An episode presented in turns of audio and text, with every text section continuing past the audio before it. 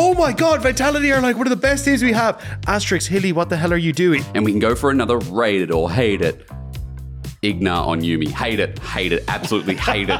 Dagda doesn't need to respond first. When you look at like Uzi being voted the number one person, imagine Caps beating Taylor Swift. Yeah, that's, that's that's right. basically what happened.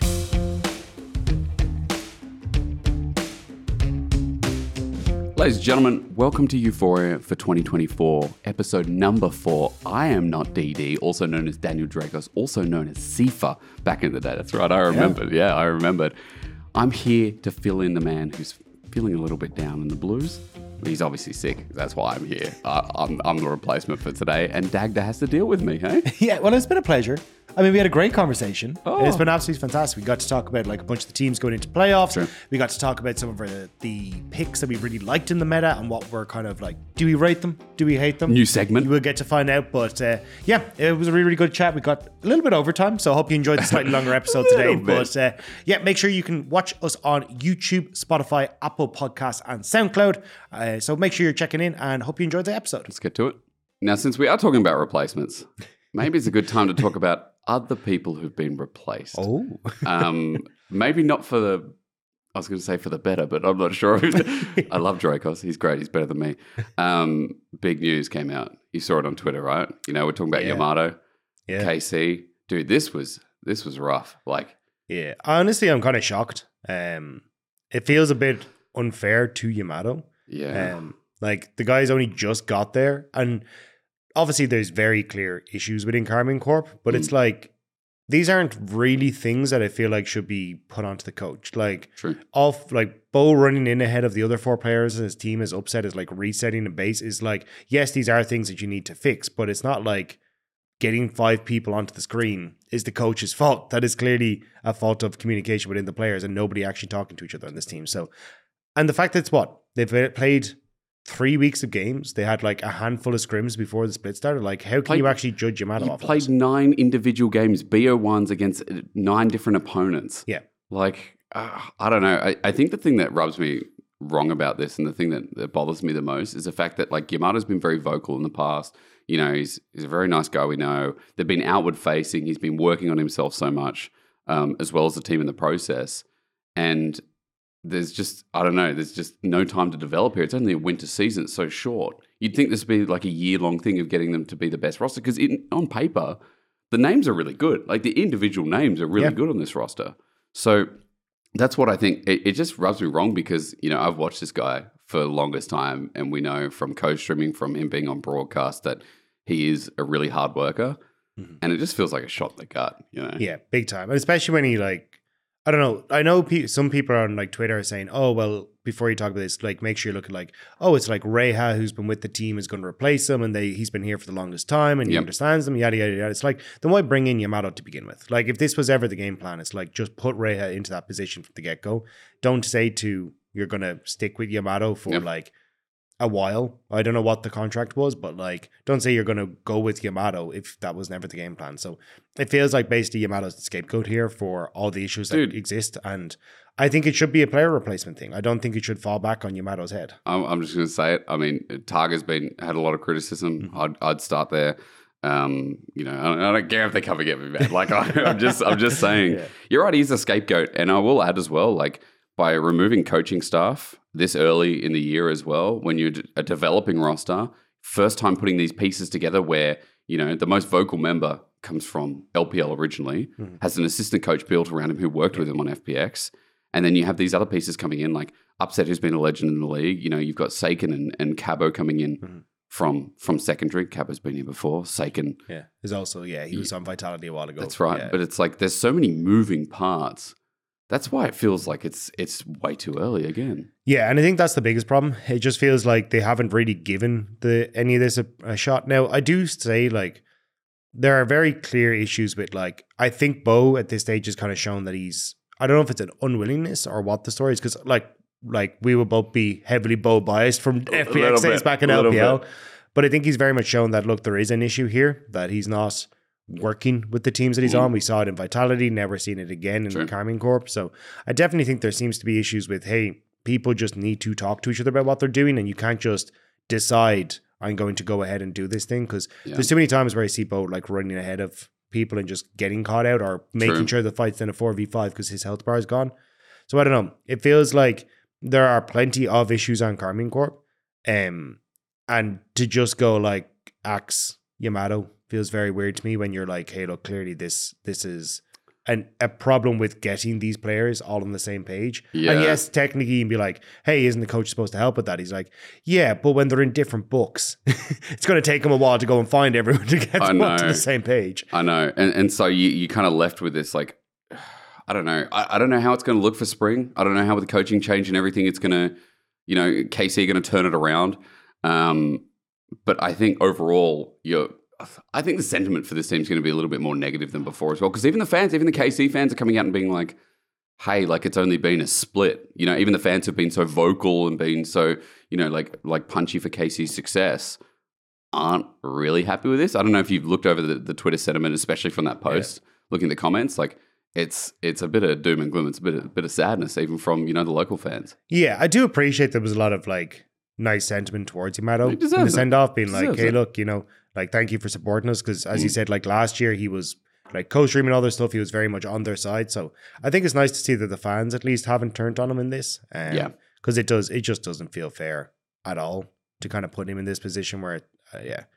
I think I think there's way more issues, and I don't think this is going to be something that solves Karmine Corp's issues. No, not at all. And I hope that he's got some involvement in the future, whatever that is. You know, maybe he gets rotated back around. I don't know how it's going to work, but um, yeah, I, I would be very surprised if he did. I think at this stage, just like you just like hands off. Yeah. disassociate. Yeah. well, he deserves something. Um, shout out to Yamato. Deserves a lot of love. But we can get into something a little bit more Yeah. positive if you like. You know, we, we'll put that to the side. Great way for me to start, isn't it? You know, come in as a fill-in and just uh, you know go straight to the negatives. But to be fair, I cause drama. We know that.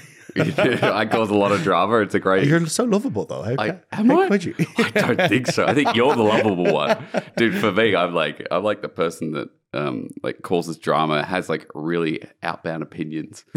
You know, don't get me started on, on commenting on semifinals of worlds, man. Too hard on. Um, now Drakos set something up, and it's a shame that he can't be here to start this off. Yeah. But he he wants to bring in something called rate it or hate it. Yeah. That's exciting. You Yeah. want to to explain it, Dagda? Because you're So basically, myself and Didi were chatting yesterday, and we're like, "Look, there's a bunch of new picks that we're seeing in the meta at the moment. Mhm. Let's try and have a look and basically go through what are some of the like." Uh, standout picks that we've seen from a couple of the teams over the course of this uh, playoffs, and then talk about whether the team like have they been cooking some good stuff? Has they had that little bit of spice, Okay. or have they completely burnt the kitchen down? So we're gonna go through it. We'll rate them. We'll hate them. We'll figure out exactly where we are. But the first team to start with, I think, is going to be G two because my word, the Zac pick was how good is it? incredible. Okay, sorry. How much do we rate it? You're I gonna rate get on it. the branding. This is so sick. I rate it. Like I think it's so so cool. The the fact that he's got it's always kind of been a pick that's like a cheese pick, I suppose, in Mm. top lane for a while. Yeah, it can do very well. It's always been a lane bully. Yeah. But I think when you've got so many immobile AD carries that are in the meta or so many backline threats that are quite immobile, having something that can just immediately gain access to them is so incredibly strong. True. Um, and I really loved the combo that we saw with um, BB specifically, which was take the Zac and take away. So you've got that like QW combo to just like slam him down. Take away. so sorry, take away what? Take away the health bars of everyone Yeah. That's what it did. Because they were like, how the hell do you play it? Because you've got this Varus, right? The poke Varus, which is by far the top AD carry pick at the moment True. that we just see all the time because of its flexibility, because the amount of damage it can turn out.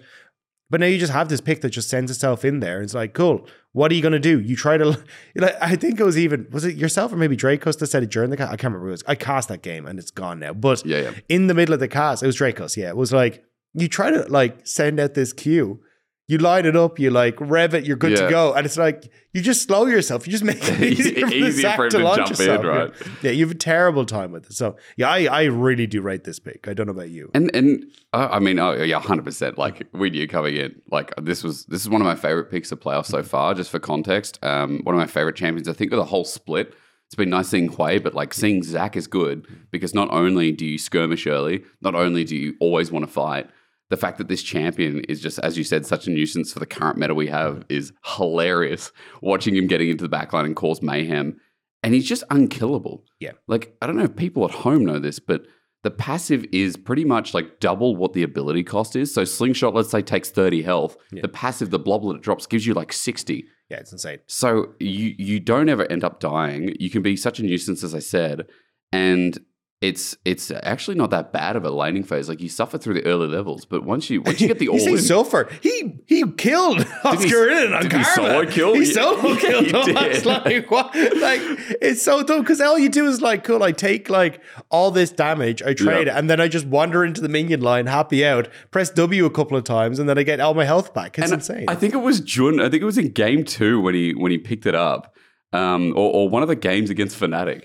Yeah. And on the Zac, it was early. They did like a lane swap at like 14 minutes. Yeah. And he just solo killed Jun as well on the Nautilus support. he literally just under I mean, turret. I will say that was a little bit in from Jun because he was like little level eight to level eleven, and I was like, "What did you expect to happen here, mate?" that, that's also true. But the fact that like the damage you do because of the max health damage of W, which is such a big trading tool, is insane. yeah, And like, man, no wonder we rate it. Like this pick is insane because I, I think, as you said, it's been sleeper for a while, but like Broken Blade is great on things that can pull the trigger in teamfight, like Yone we saw in the last game of the, the season as well. Like Broken Blade, when he has things that pull the trigger in team fights, man, this dude's good.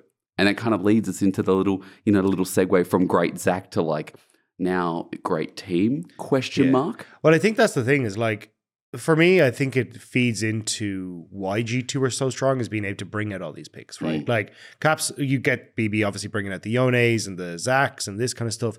Caps looks absolutely insane on the way. Like eh, you've got um you got Yike who's willing to bring out things like the Bel'Veth, which is his Yep. little pocket picks. Even like he was a Kha'Zix one. I don't want to say one trick, but like Kha'Zix main essentially coming up through um the LFL. So like you have these guys that they have all these off meta picks that they're willing to bring out. Mhm. It makes it so difficult to try and draft against them. Um, and I think it, it is causing issues for teams when you go up against them. Because even I was looking at their match, or sorry, their solo queue match history, and every single one of them, apart from I think Yike, is playing Karma. Oh, really? So it's like you see a Karma locked in. It's like Mikyx playing it.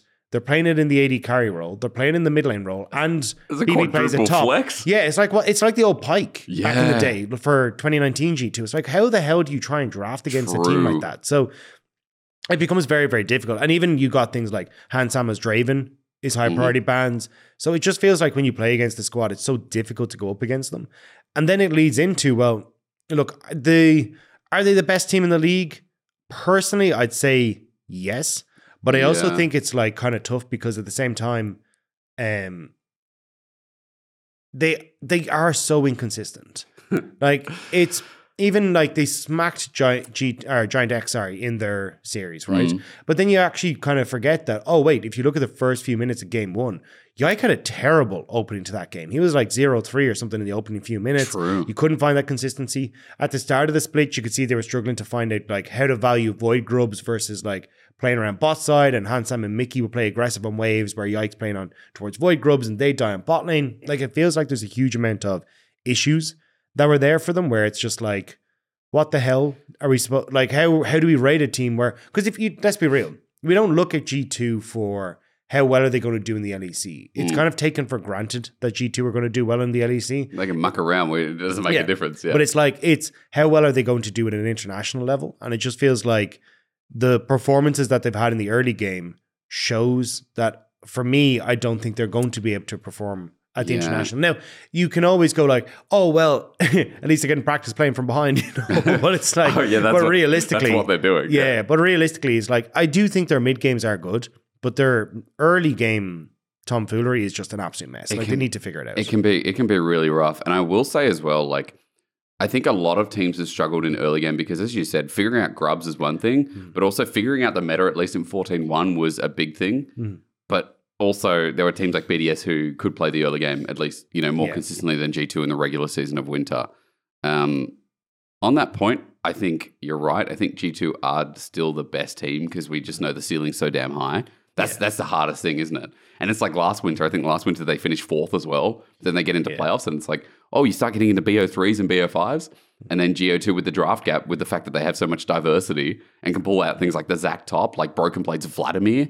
Yeah. I think he played at the end of the regular season as well. Like you're like, hmm, what's Yike going to play in jungle? He could just return to something like a Graves, probably play a Kindred. Like I think that's what's crazy about this team is just it's just so unexpected. You don't know who you're walking into. Even a team like Fnatic, Yeah. you know, can get caught off guard. And I think that's it's incredible, but also frustrating. Like you look at that game one versus Fnatic where they played the Lucian Nami. Like Mm. that was hype. That was like, okay, this team clearly understands the win con that is playing around Lucian. Sure. How to get him ahead, how to like play for mid lane, like Yike flashing in and using ultimate to set up for the Lucian in the mid lane. Like it looked like a team that had practiced a lot. Like it was basically a very similar combo to what we saw a lot of last year from the LPL and LCK teams, like a Maokai, a Vi, or a Sejuani that would ult on mid lane with a Lucian and then allow him to play aggressive on the mid wave to like set up for a bunch of plays. And Mhm. they un- clearly understood how to play with the pick. And they have a stellar early game. And then you look at the next couple of games, or even like, as we said, the early game versus Giant X, you're like, I don't know why we can't have this consistency. Where, again. where is So- it? Yeah. yeah, so it kind of, I feel, I do think it's you're always looking at the. Ah, if we get the the good coin flip with G two, Mm. they can be absolutely incredible. But I just, I really wish they had a bit more consistency to them this split. Agreed. Um, but it does feel like almost like inevitability that they're just going to be able to find it. Now, I think the really interesting one is going to be how they end up faring up against um, BDS, BDS, in a right. while. But um, yeah, I think that's where it's, we're going to see how they do over the course of the weekend because Mm. BDS have been a team that look very, very good. Well, you can move to them if you want, because I, I feel like every time a G2 discussion comes up, it's always just like, yeah, they're annoying, but they're still great. Um, Yeah. BDS, I think, in a different bag, like, have kind of restored a lot of faith. You know, Mm. I, I put them really high in the, I'm just going to say this I put them top four. Mm. A lot of people didn't. I'm very proud that I did because it was coming off the back of Worlds that I was like, dude, Labrov is my favorite support now from the Yeah, West. Yeah, you were hyped on him I, into the split. and he deserves it, and he still is massive. Like you know, it, it might just be on Blitzcrank at the moment that people are really highlighting, but still, like I think Labrov is one of the best supports in the league. Um, we are also playing rated or hated. I've got to stick to the theme right now. Let's start in a in a more negative light for Dagda, right? This segment obviously tailored Oh, towards you. Drakos is like, ah, I'm going to throw this in. Ice's Jhin, Rate it or hated. Dagda, open us up. Yeah, I'm look. I'm just. I hate Jhin. I hate this champion so much. I understand that like he has his merits in he can provide utility with the deadly flourish. He's got the uh, curtain call, and like you play this long range poke utility style AD carry. Yep. I understand. Why not play Varus like, these picks do so Yeah. much more, and oftentimes, even if you look at like over the course of this split as well, this pick has been taken too many times into like something like a K'Sante in the top lane. True. And you just look at the K'Sante, you're like, It does nothing. nobody kills him ever. You don't do anything. You auto K'Sante a couple of times, and you're like, "Got to reload, guys." It gets. They're just I laughing. cannot man. remember what game I was watching, but it's like you see the Jhin unload like eight bullets Yeah. into the K'Sante, and I think he lost like 200 HP. Under turret as well. it was like under turret. K'Sante taking up turret, diving. I think I don't know if it was ice, but it was like it was one of the recent matchups. Yeah, Yeah. K'Sante's just tanking it. Solo kills, walks out with his ulti up, so he's got less resistance. Yeah. and he's at half health. Like, Yeah, it makes no sense to me. And it's like when Yeah. you see it picked up, oftentimes it is against something like a Varus because you're like, oh, we want to play it like long range and Mm. make sure we're able to deal with it. But it's like it just doesn't provide in a lot of situations what you need. I I don't know. I don't like I don't hate on ice specifically. Jhin It's just I hate Jhin. you hate Jhin. It's yeah. just I feel like it does nothing. Jhin is like the you know Lucian for Drakos. Drakos Yeah, does yeah. not like Lucian, right? At least Western Lucians. yeah. Um, you don't like Jhins, And did- I, I was saying on broadcast because I kept referencing you. I'm like, oh, Dagda wouldn't be happy with this. Dagda wouldn't like this. You were like my inspiration. Vedius is like, I have the feeling that Dagda really doesn't like No. Jin. it just um, yeah, it does not. And then especially when you're getting more tanks in the jungle as well, it's just like, Dude, how do you kill them? like, I- like, I was, like I was going to say, last great Jhin I remember seeing, and quote me if I'm wrong, anyone at home, but I remember Huanfeng 2020 Suning. I don't know if that was the last great one. There's probably a Korean one at Worlds or something, but And even he had to go into the enemy base to make sure he wasn't shooting the front line. that's, that's right. That's right. So okay, definitely hate it. Um, Yeah. I will say, you know, I don't always have to stand with you, but I stand with you on this because I agree. In the current meta, like how do you kill? And if we're seeing things like Zac as well, Yeah. Jhin versus Zac, oh, it ain't good. Yeah. Um, but on a positive note, how how happy are you with BDS? Like, Hmm. how good do you actually think this team is? Because Yeah. They they've impressed. Like they've gone up against you know some of the top teams in the league and done really well. Yeah, I I actually think BDS as a whole have got significantly better. Mhm. Um, like I think nuc has had a pop off performance. Adam was actually coming into the split. I was expecting Adam to have a good split because one, I think Adam is very, very strong. But two, because top lane ends up more isolated with the changes to the map, True. A lot of the champions and the style that he has is playing hyper aggressive in that lane. And it's like, yeah. So I was like, this is just a straight up Adam buff. Mm. Um, this is going to be really, really good. So I think it's going to work for him. Having now the opportunity, and even like Darius getting buffed on recent patches and stuff, he's just going to be happy. He's going to be happy out. He's already But strong. um, yeah, and I think their team fighting is one of the best in the league. Yep. And I think it's very clear to see, like at times you can see Ice is trying to catch up to team fights, and maybe they're a little bit too quick at the start of the split. But a lot of that's been fixed. And I Mm-hmm. think when you come down to it, like nuc is performing incredibly well. Really is on form as well. Where if you look at summer last year, I was a little bit uncertain where to put Sheo because he looked really good at the start of the year. yeah. But as it went on, he got to a point where he just wasn't sure what he was supposed to be doing, didn't feel like he could track people as much as well as he did at the start of the year. But this time around, like he looks significantly more comfortable. Um, and yeah, I think it's just a- across the board, BDS have had a massive step up. The only downside is I still think they have the same flaws as last year, which is they don't really because Adam ends up running a lot of like flash ghost or something along these lines at the top lane. Their ability to play side lanes is kind of hindered, Mhm. um, and they don't set up waves particularly well. And I think a huge amount of it more so is the because you play with this style of um, top laner, you're not as focused on how do we prepare the map and set up things correctly. True. So I think the and this is why like coming up against a team like G2, I think they will struggle a little bit because I think if teams are able and willing to play outside lanes and set up the map better, I think that's when BDS are going to struggle. But I don't think teams in the LEC do that particularly well. Dude, Vitality just walked into them. I think it was like my frustration in the game. Um, Vedius and I casting Vitality BDS, and we're like, okay, you know, Vitality won that early. Game two was egregious. Like they they won early game so hard through bot through the invade. It's like it's over. Yeah. Um, uh, I, I can't remember. I can't remember who just got so fed, but like still, Vitality that was winnable, and then BDS just win one team fight. As you said, like if we had to define what BDS did well to you know everyone at home, would probably say they're, they're a great team fighting team. They're really good at capitalizing on the mistakes. But as you said, if a team can run the map and not walk into you know into a, a very bad position, to keep it very simple, I think BDS you know will struggle as well. Um, so what are you concerned about then for for the lane matchups? Like if we look outside of that and we go, hey, what's the what's the lane matchup? Like if G2 are playing good early game Yeah. and you know BDS are, are continuing to play some really good lanes themselves, like what's the lane that you think maybe BDS will struggle with or Um, I wouldn't say struggle with. I think the, interesting. the ma- yeah, the interesting one for me is top lane because what the hell gets played, right? BB is showing a whole heap of different things. You have no idea what like um what Zac- Adam's going to bring Zac out as well. versus Darius? Yeah. Like that's I mean, possible. well, uh, honestly, yeah, and I think it's the fact that you've got Darius in the back pocket of Adam is actually a good answer into it because we saw um Oscarinin had a great performance in Demirwin on it. Mhm. Um, I'm pretty sure we've seen over in the LPL as well. Well, maybe we haven't seen it, but I have a feeling it's we've seen at least Zac or Darius into Zac somewhere else. I can't remember off the top of my head where we've seen it. Probably LPL. Um, but yeah, I think there's like good answers into. I, Adam has good answers into this kind of stuff, so Mhm. I think that's a very interesting matchup.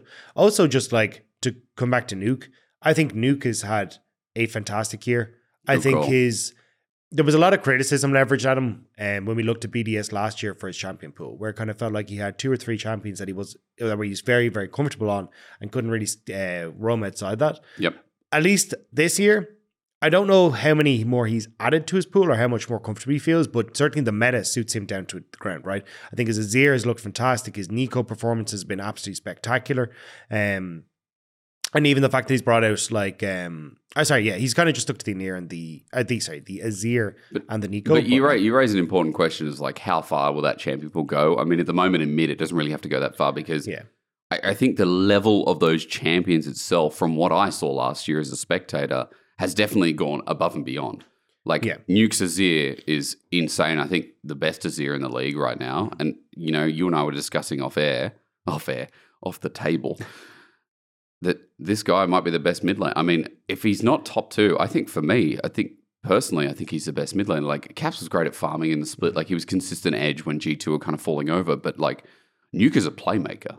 Yeah. And that's what's huge. It's, you know, not just on things like the Neeko, like it's on the Zir, it's on the Orianna, you know, 31.5% of his team's damage in regular season as well for a good reason.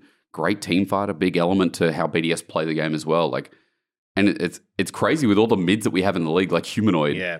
like Caps, Um, you know, I'm obviously missing people. You know, I mean, like Caps, Humanoid, Niski, Nis- Vetheo Niski has was had some good ones. Like it does feel nuc's being the most Yeah. consistent. I feel, and you know, I don't know how anyone can prove that wrong. Like he's he's been really, really consistent, and in playoffs so far as well, he's he's continued that on, and that's Yep. what's that's what's scary for G two, I guess, as well, is that like, you know, Caps can't just roll over this mid.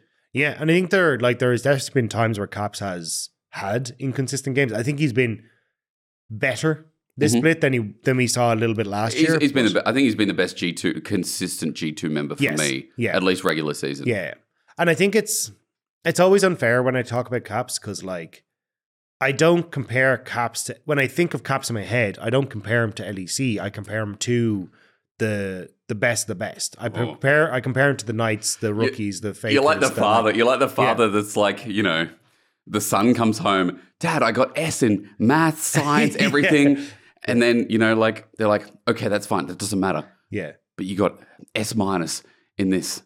And this is what Yeah. really matters. You're like the, the rude parent that just wants him Yeah. to be 100% but that is. I, it is that it is 100% that where it's like i want i don't want him to be like you know state champion i want him to be national World champion, champion. right? Yeah, yeah, it's yeah, like yeah. actually make it to Okay. that top stage and i mean when you look at him back in you know 2019 with Mm. fnatic when 2020 with g2 like that's the level that he's playing at right uh, sorry 2018 sorry fnatic 2019 g2 was like that was the level he's playing at like um I think there is a lot uh the fact he's an MSI champion, right? Like there's a lot there where you're like, this guy is at a world class caliber, and Mm. that's I feel like where you should hold them, and that's why I talk about G two as well. Is where I should hold G two is to a higher standard because they've proven that they can get to that of, you kind of have to at this Yeah. point. I mean, I feel like Fnatic are held to a similar standard, maybe not the same because of the consistency of G2 and the fact that they've also held their roster as well, right? Well, that's the pro. Like, I'm sorry, Fnatic fans, but when was the last time Fnatic won anything? Right? Like, it's been a long old time, no, right? all right. Yeah, So true. I think it, that's why it's like you look at G two as kind of like the the guys.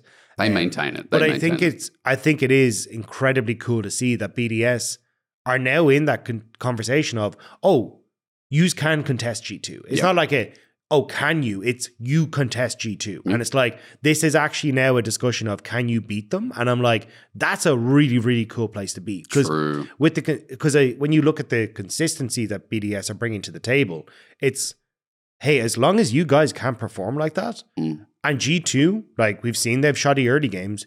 You can play with Sheo. You can find these early leads. True. Like have some kind of pushing lane for ice. Maybe Labrov gets hands on his blitzcrank. Like this is very much a team that can beat G two, Yeah. and I think that's a very very cool point to be at. And it's like something that we felt last year in for in was it spring or winter? My brain is collapsing. But uh, basically last year for BDS, yeah, spring Yep. was like this is a team that can go the distance. This is a team that feels like they should be able to compete. Mhm. Um, and it's really cool to see them match that. But I feel like there's less doubts around it because it's like you can see the really cool level that they're playing at It here. is crazy because you lost Crownie. I mean, Yeah. you lost the the main voice from Yeah. everyone. Everyone told me like this is the voice of BDS. And Ice came in, and at first, like I think we were doubtful in the first week. You know, against Yeah. G two, we're like, oh, Ice got caught out a couple of times. Um, but through the split, this guy's also developed, and I know you know we've got many more teams to talk about. But I just leave it on the fact that like Ice has now assimilated into the roster. He looks like a carry, like he looks really good, which is going to be exciting. You know, when they go up against Hans Sama, mm-hmm. or when he goes up against Hans Sama, I should say. So Yeah, I think the just a last moment on this. go for it. I think the spicy matchup is Labrov versus Mikyx. Yeah, I actually think that's the spicy matchup. they're both that's going to get overlooked. Yeah, yeah, yeah. And they're going to want to fight. You're going to want to see like Nautiluses and Blitzcranks and all these engaged champions that are going to go toe to toe. And it's going to be so We're gonna get Pyke versus Blitz or something. I don't know. We're gonna get Hook City down there. But I like- think that is actually like, don't get me wrong, nuc's Cap sick, BB Adam sick. But I think the support matchup also deserves to be like, a, hang on a second, this is this got a little bit of, little bit of spice. I you know? agree. You can you can Yeah. make an argument for anything on this rift. I'll listen. You know, dude. This um, it's it's such a fun matchup, and I'm glad we get it again. Um, you know, BDS could be you know first or a second team. Like, Yeah. That's that's a very big reality. Um, a team that could also be first or second. No, we're completely opposite. uh, time to talk about vitality. This team is frustrating. Before we talk about you know the the Drakos TM segment, this team is so frustrating, dude. Like, what is happening? They look so good. You know, Pad looks cool, and uh, shout out to Pad. Um, And you know, like their, their game, who's what was their first game, Dagda? It was versus SK. Yeah. You're like, dude, this vitality in the regular sick. season. You and I cast What that. the hell is happening? yeah. And then against BDS, you're like, okay, vitality again. Like, what are we doing? How do we lose that game too? I do so the so hang on. I'm gonna start out. There's a couple of different thoughts in my head here, right? So. I'm gonna hit with the hated or rated is Lee Sin, right? You oughta we bring will it, get to the we will get to the hated or rated on the Lee Sin first.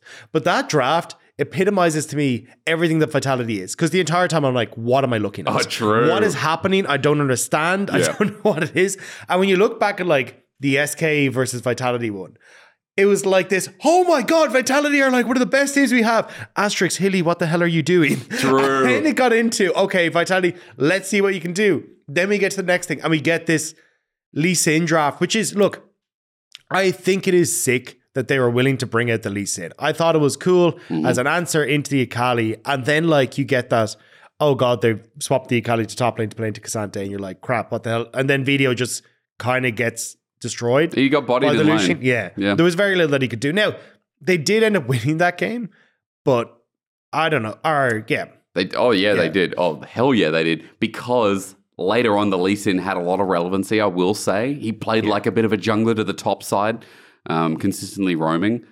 And you know, I know we we'll start with the, the hated or rate it, right? And you are where on this? I- because you didn't give me what you Sorry, like going hated or back to it, yeah. and then you're like, oh, I'm not sure about this draft. Yeah. Mm, yeah, Lee Sin. Yeah, I don't know. I like the thought process. I think it would be cool into the Akali because your um, E, uh, I'm pretty sure it lets you see Akali in the shroud. So it means that then you're, or at least you're able to hit her anyway play in the enough shroud. So it's really, really nice. Q does. Um, but the yeah, I mean, it would have been a sick ma- matchup. It would have been really cool to see. I think it looked worse because of the um, the fact that they moved things around. Mm-hmm.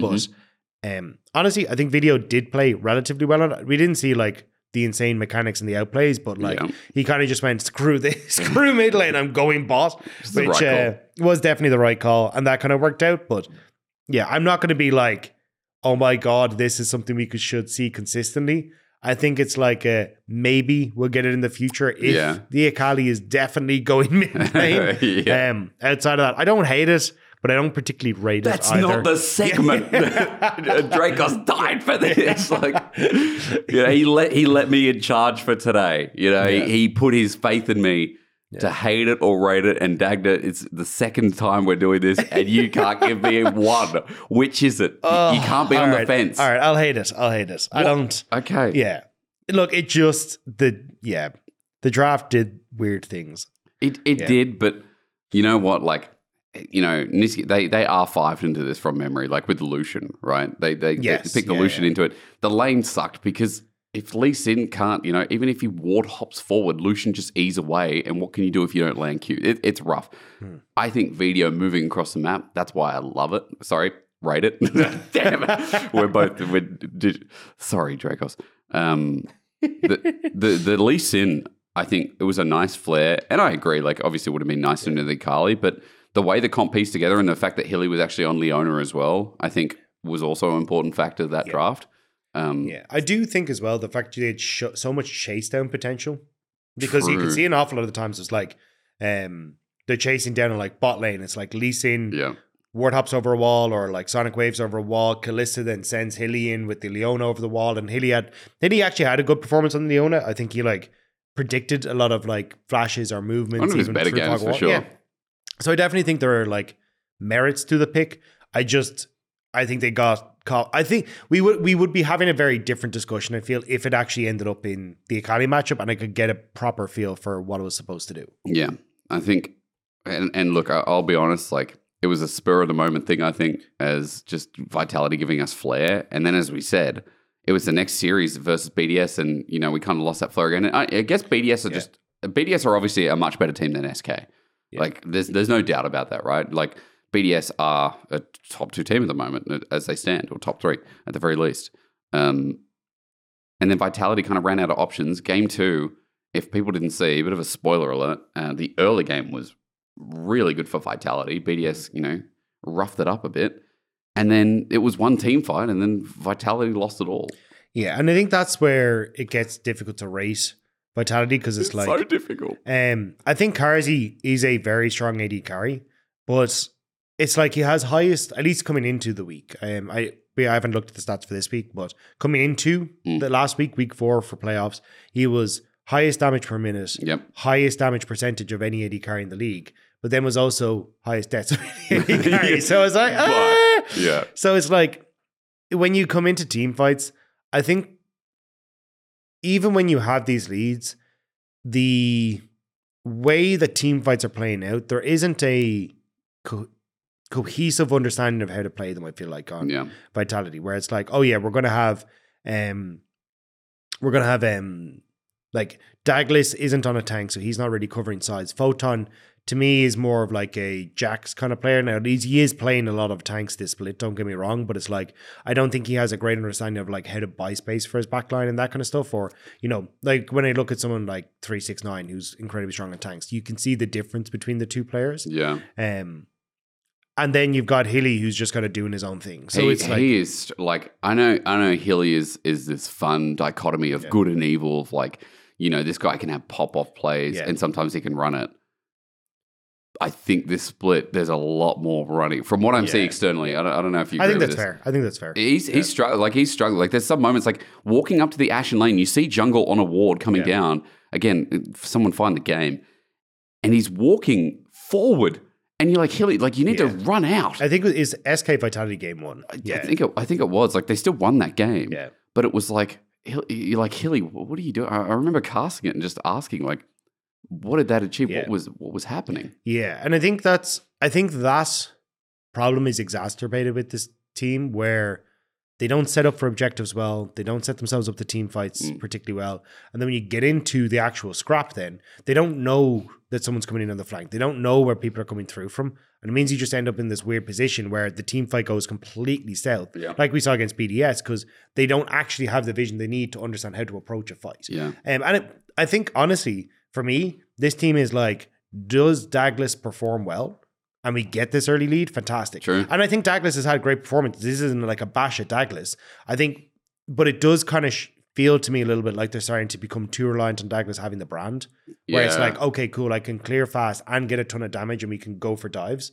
Um, because Yeah, even when it was at the yeah it was the second game against sk where they oh sorry the first game yeah where they had that ash which is where they went for like okay we get the lead for vetheo and i think daglas had some really cool pathing for that. Mhm. um but then it's like okay well i get the kill mid i then get to work with vetheo and now we're just playing for bot lane over and over and that works well but if you don't get that i don't feel like vitality have like plays to get back into the game And then you know, like it comes to BDS, and then BDS ban it straight off the bat, and you're like, cool. Game one, we've Yeah. lost the brand. Game two, BDS red side, they ban the brand again, and like Daglas goes on the Viego, and you know, like it wasn't the same thing. So right now, like yeah, he he has impressed in some of his games. I think one of his role games during the regular season was good, but Yeah. it's like the brand is obviously his best champion, and any team going up against them, you know, in the lower bracket, like we got to look for the winner of GX versus Mad, and you know, like if I'm doing my homework first vitality, I'm like, well, first things first, we ban brand, like, Yeah. and then we get a hell of a lot more options. Yeah, I think it's, I think it's also interesting to see like what, how. Yes, you've got the hey, we got the brand, but I also feel for like Photon, it's like he's had seven games of K'Sante over this split, and I'm like, why are we not playing to Photon's strengths? Like he's, I honestly, he's the best. He's Yeah. literally like photon despair is real. yeah. I mean, look, he's lost two games that they played the Jackson. Maybe they feel more comfortable having him on a Mm. team fight carry where they can try and play for around bot lane and stuff like that, which I think is definitely where the meta's kind of at.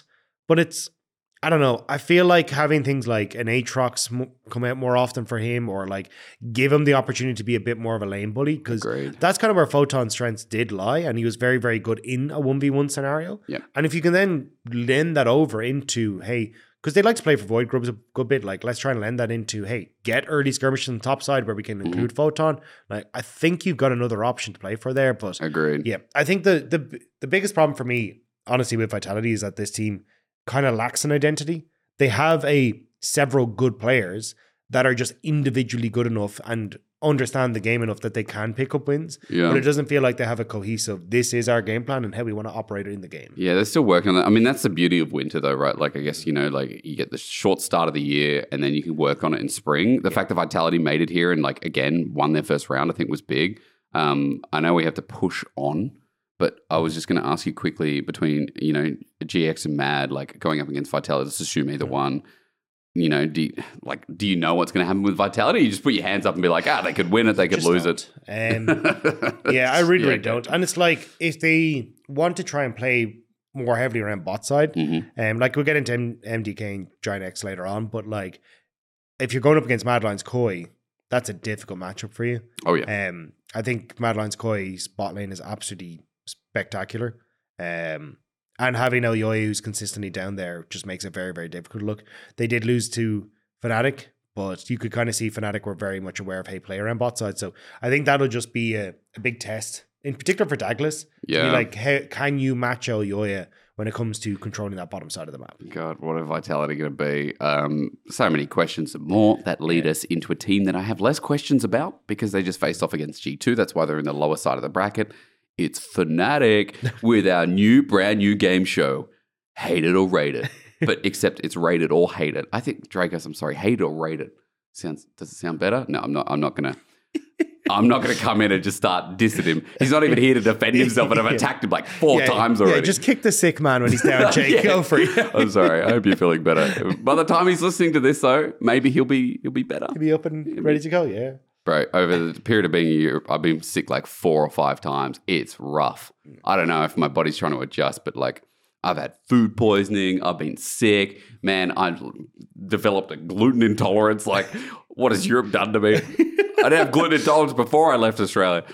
Um, where are we? You just didn't have real food. Yeah. You've come to Europe, you get access to proper To be food. to be fair though, in Berlin, like there is food of every type, but Yeah, it's, insane. it's you know I thought Sydney had the most kebab shops in the world. Like no joke. Well, I mean, I thought, man, Australia just it's everywhere, right? Yeah. I come here, there's one next to another one, and then two doors down, there's another one. I thought, man, the competition here must be fierce. Yeah. and the prices are all the same. Which one do I go into? And there's one across the road.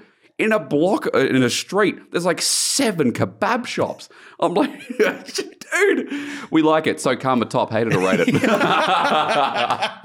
rate the kebabs and I rate the karma top. That's where I'm at you do. Yeah, I actually. But Oscarinin's specifically, you rated or so hated? I think Oscarinin definitely didn't have a good time into the matchup, Mm. right? Um, but I'm not gonna. I I don't want to take a one sample size game to be like this is the worst pick ever. That's like we did with Vetheo's Lee Sin, you know. Oh, I um, I definitely think Car- so. I think Karma is incredibly strong at the moment. Mm. Um, flex picks are very, very good. The opportunity to like move them about, the fact that she can be played in four different roles is absolutely insane. that is nuts. Um, and for people who don't know, a lot of the reason is um, she got buffs coming in onto 14.2, but Yep. also the fact that you get the, with Malignance now, you can, you lower your ult cooldown, but your passive on Karma is that every time you hit people with a spell, You get an ult you cooldown. lower the ult cooldown by five seconds. yeah. So basically, what ends up happening is that you, when you hit level like 16, if you have Malignance, um, Horizon Focus, and say like Ability Haste as you're working towards Bloom, or you have Crypt Yeah. Bloom, you then hit someone, a five, if you hit three people with your Empowered Q, you just have your ultimate again. Yeah. Um, it's absolutely insane. So it's just a case of okay, cool. So I can get my empowered Q, so I get a ton of damage off of that. Then I get my empowered E to shield everyone, Mhm. um, and make things very, very difficult to try and like break through. Or if I'm in danger, I can get my ult W off, which then also gives me the five second cooldown again. Yep. So I get like because I'm damaging one person, and then I just get a ton of healing back as well. So it makes her very, very frustrating to You're deal with. unkillable. You do a lot of damage. Yeah. You're great in a team fight because because RE is still like it's not as great as it was back in 2018 in the Ardent meta, but it's still a, a great ability. It's Yeah. like a five man shield. It's great in team fighting comps, like Mm-hmm. you know, and also the lane Karma. Anyone knows, any top laner knows, any solo laner knows, anyone knows in bot that Karma is just like one of the most oppressive lanes Yeah, because you exactly. you have range, you have you sustain, you have shielding, and that gives mobility as well. So it's like you kind of have a bit of everything except for a gap close. Yeah, I mean, but you just move quick with You your move shield, quick. right? So it's like you can gap close. Yeah. That- that's Um, it. And I think that's it. I think that's why I do rate Karma in Mm. general. Oscarinin definitely had a rough time against it. Now, I think there was realistically in that lane matchup, the way I look at it is you just push the wave, you make sure you're fine, and like you just empower Q it. Maybe hit Zac a couple of times. You're not going to be able to poke Zac out of the lane realistically. Yeah. Um, it's way too difficult with like Second Wind, Doran shield, and then he's just going to be like picking up all of his blobs. He just heals so incredibly much. Um, that being said, I don't think there's a world where you should consistently be getting hit by Zac Qs and getting like the the knock together off of them where he's just consistently able to get a ton of damage off you. And that seemed to be the downside for Oscar. And like, was the level three, level four, he got a solo kill or something like that? Something like, like was- that, yeah. yeah, I was just like, help.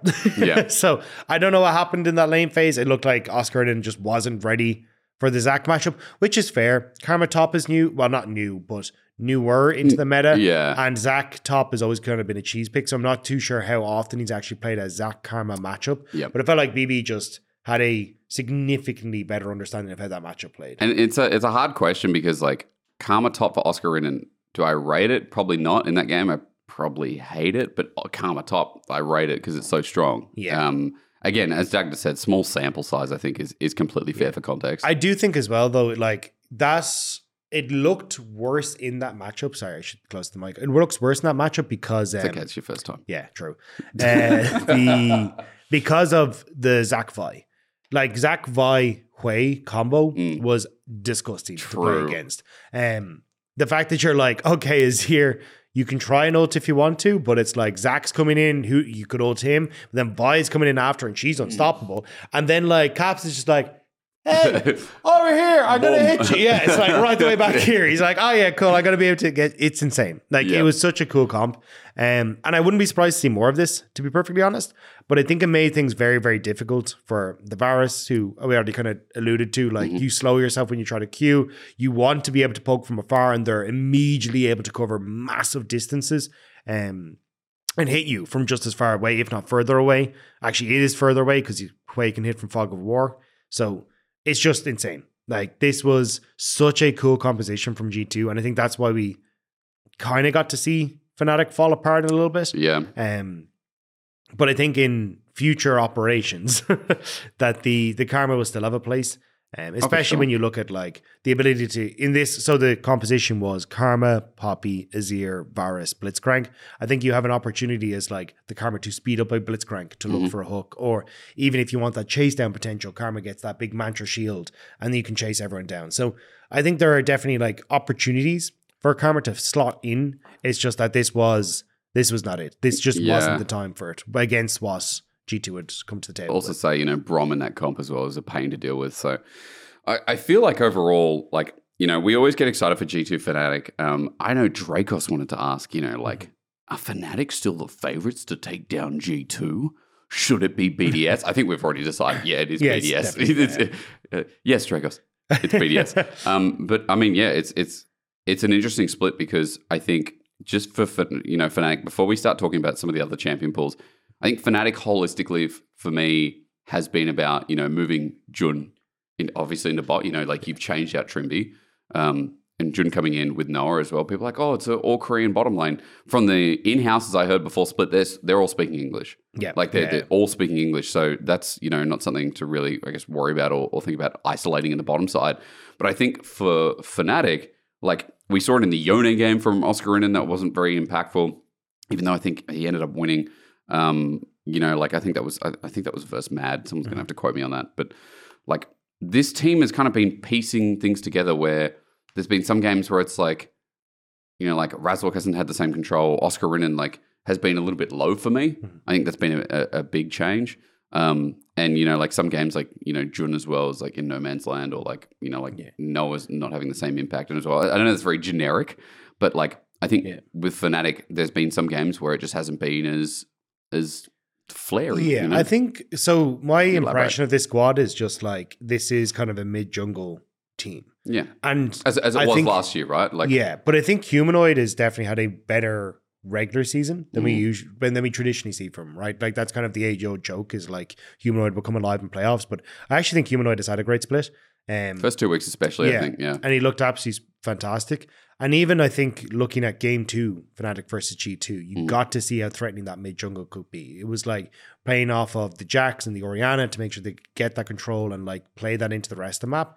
Um, they picked up like a bunch of kills over the mid lane. Um, and I think you could kind of see like that is when Fnatic are at their strongest is when they have a better mid jungle 2v2. Yeah. Um, and I don't even mean like player wise, I just mean matchup like champion wise. Um, so I think that's where they can try and play through. But the problem is, it's like if that doesn't come to the table, it feels very, very difficult for them to try and find those moments to like outplay on the map. Or Yeah. when I get to team fights, like they're still very, very strong team fighters, but I don't feel that threat that I feel when I look at like a team like BDS, where it's like it's almost like they they are so on the same page as BDS that it feels like they they can outplay you from a two three k goal deficit. Yep. Whereas I don't get that feeling with Fnatic, where I'm like, if they are two to three k goal down, chances are they're going to still lose the team fight. Yeah. Um, and I think that's where if this if this team can get a lead, yes, they can snowball, but it's trying to get that lead. And I think against a team like G two, definitely as we said, they can get those leads. We saw them get those leads. Um, but I don't. I'm not convinced for them to like problem solve how to beat G two in a matchup like say that game three, where it's Yeah, like, yeah. how do we play against the Zac and Buy and stuff like that. we, we right? can't. I mean, and also I should I should clarify as well. Like for me, like trying to diagnose this team, I, I don't think I have as good of an idea. The only thing I've absorbed is that Oscarinin's not having a great split, He did like- a rough series against G two. and, and he did too, right? And and it's like for Razork and Humanoid, as you said, that that's how this team holds control. You know, um, on my statement on Razork, I'm not 100 percent sure, but I do know that there is an important topic that should be brought up within the bottom side because the bottom side can sometimes be a little bit iffy, and you know, like like where are they? Um, Noah is something that wanted to be brought up Yeah. because you know this has been I think brought up in the past, and Phil, show me potato salad um, something brought up, and you know, like Noah's champion pool, Dagda. How real? How real is this for you? Because you know, again, what was it? Was it the Ezreal game we're questioning? Uh, no, he was. So he brought out the. Uh, he's basically stuck to Varus and Kalista for this He, split. he has to. Um, and I don't. I can get where Noah's coming from. Um, like he has obviously played different stuff. Like it was the Xayah, the Zeri, when it was that was meta, and now he has obviously pick, moved over to other picks. And it may not necessarily be a case of this is only champions that he can play, but it's certainly champions that I, when I look at Fnatic, they feel more comfortable playing with him on. Yeah, Um, and whatever that identity might be, or whatever that communication might be, uh, it it definitely feels like, look, if you get rid of the Varus, and we're not the only ones to have spotted this, right? Like you see teams banning the Varus away from him, trying to make him uncomfortable. Yeah. Um, so I I feel like, and look, Varus is a very strong pick, so you could be like, oh, that's just a meta or whatever. But True. I definitely do think there is some merit to it, and I I don't think it's necessarily the case of like these are the only champions that Noah can't play yeah, it's more of a case of these are the champions that the Fnatic have kind of pigeonholed him into. Yeah, and yeah, we yeah. want him to play for these moments. And it's like whether that is a when it was like Zeri or at the Aphelios, right? It was like we pigeonhole Noah into hypercarry. We Mm. want him on hypercarry and we will play for him on hypercarry, right? Yep. And now it feels like on this split, it's more so a case of, hey, like even moving in towards the um like with the virus, we want to try and play towards play more for bot side, see if we can get him onto the poke style where he can try and take a few pop shots and make sure that he's okay. But um or in the Kalista where we can try and play for a bit of early skirmishing down bot side. It feels like it's kind of he gets pigeonholed. Now, shout out to Odea, our stats person. She was saying in their most recent vlog or video that Fnatic put out, Mhm. um, can't remember the name of this off the top of my head. I'm very sorry, but um, the they were saying that they wanted Noah to kind of step up and be more of a shot caller, so they were trying to limit him to a smaller champion pool, so that then he could have more of an opportunity to shot call and had to think less on the mechanics Which- or different matchups and all that kind of stuff. Yeah. Yeah. So there is definitely a reason from the sounds of it why they have hi- him kind of like on these handful of champions. Yep. Um, but yeah, I think it it is whether it's Noah's choice or Fnatic's choice, there definitely is a bit of merit to the you will Fnatic have decided these are your champions and they feel comfortable playing with these champions and you're on them. And for people at home, you need a bit of context. I can read the tweet out to you because he said, Noah said, and this was on February 6, 2024 at 1.02 a.m., the perfect time to put out a tweet like this. Uh, people said about me, two years ago, I could play only Zeri and Ezreal, two champions. Last year, I could play only Aphelios and Xayah, two champions. And this year, I can play only Kalista Varus, two champions. That criticizing when you know nothing about me, I will prove. Yeah. Mm. Well, and, and also I'll apologize. There was no Ezreal game. I'm getting confused because I, I think I was criticizing a similar 80 carry. I mean, it's in the tweet, right? So, but it's it's yeah. also yeah yeah. Um, but I think ultimately as well, like and Dagda made a really good point where it's like, you know, when you get put on these champions so that you can have more of a voice and you can be more vocal, it makes sense that you're playing a champion or you're playing a set of champions that you do really well. It doesn't mean you can only play those two champions, but you play those two champions damn well. And then, Yep. you know, the rest, maybe they're not on the same caliber, but it doesn't mean you can't play only those champions. To, to give him some credit, right? Like, because I, I think he deserves that with, um, you know, being in such a high quality team that he is. And like, you know, he's his Kalista's still good. His Varus is, is still, you know, great as well. We've seen Aphelios, we've seen Lucian the regular season, we've seen a Senna game since as well. Um, so I guess we do leave it up to Noah to kind of prove Yeah. what else he can play because I know there will be other things. yeah. And I also, to be fair, if you're just getting Varus every game, you just take Varus. Of course, game, right? he's the strongest. it's so damn strong. so That's right. Why wouldn't you? Um, so obviously there is a little bit of like pinch of salt that you have to take this with because Yep. it's like I'm just getting Varus. Why wouldn't I play Varus? Um, but yeah, I definitely I feel like there is, and I I don't want to be like bashing Noah specifically because I feel like it's more of a like, hey, this is the way the team has decided to play around Noah in a certain Yeah. extent. Um, and that's why we have seen, like, literally from the tweet, right? You can see he's got several champions that he has been comfortable playing on and looks good on. Um, but yeah, I think it's uh, it definitely feels like there is a deliberate style Fnatic have decided on Of their bot lane, and that's what's working. There's a split where JackeyLove played only Aphelios because it was so strong and because it's how it worked for top esports. Like Mhm. even the best, you know, sometimes limit their champion pool. Doesn't mean they're they're two tricks. It's when you see it over like, you know, 20 different seasons or something. Or, that's that's excessive, but you know what I mean. Yeah, Um, we got to move on because I, if if I make this show go longer than I should on my first day, well, mate, that's what I did. day. I had like a two-hour show on my first Did day you? this year, so Well, don't worry, you're good. You're Maybe good. Drake us did it on purpose. Um, let's talk about the matchups that feed into these two teams, right? Feed into the Fnatic, feed into Vitality. They're waiting for both of these guys, or all four of these guys, I should say, to, to sort it out. Mad versus Giant X is where we can start, and we can go for another rate it or hate it. Ignar on Yuumi. Hate it. Hate it. Absolutely hate it. Dagda doesn't need to respond first. Ignar has been one of our best supports, even on things like the Senna. But when he's on Engage, he's legendary. At Worlds on NRG, like that was the fear for the West. That was the fear for G2. He was the best Alistar from the West in at Worlds. And I think Ignar and Labrov for me, like two, my two cherry pick of supports. Um, Ignar on Yuumi was just in no man's land. He's like, I'm roaming as a cat. And he's got no movement speed. He's walking at 200 MS, right? And he gets caught out of river twice. It's like, It was- dude. And then they pick it again in game two. Yeah. Why? It was, it was not pretty. I'm not gonna lie. It was it was very funny to me though, because it was that like the record scratch moment where um he, what was it? It was yeah, it was against G2. It was like he's walking down river as like a little cat where he's taking the wrong way. Yeah. And then like Yike jumps over Dragon Pit.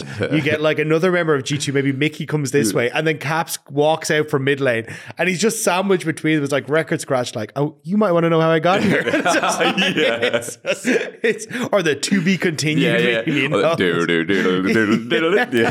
The like, oh, no. yeah. Oh, but yeah, it's uh, yeah, it was not pretty. And I, I look, I think this is something to do with Ezreal's as well. Is that like, yes, we used to see Ez Yuumi's. I much prefer to see Ezreal's as something that like can actually go and like roam and have an impact on the map. yeah. Um, but yeah, the Yuumi was just not not it. I think she has deliberately been hard hit to like try and push her out of the pro meta. It's like, Thankfully. she's got slows. She doesn't have the CC on her ultimate anymore. Yes, she's got some heal and shields, but I just don't think she fits into what you need.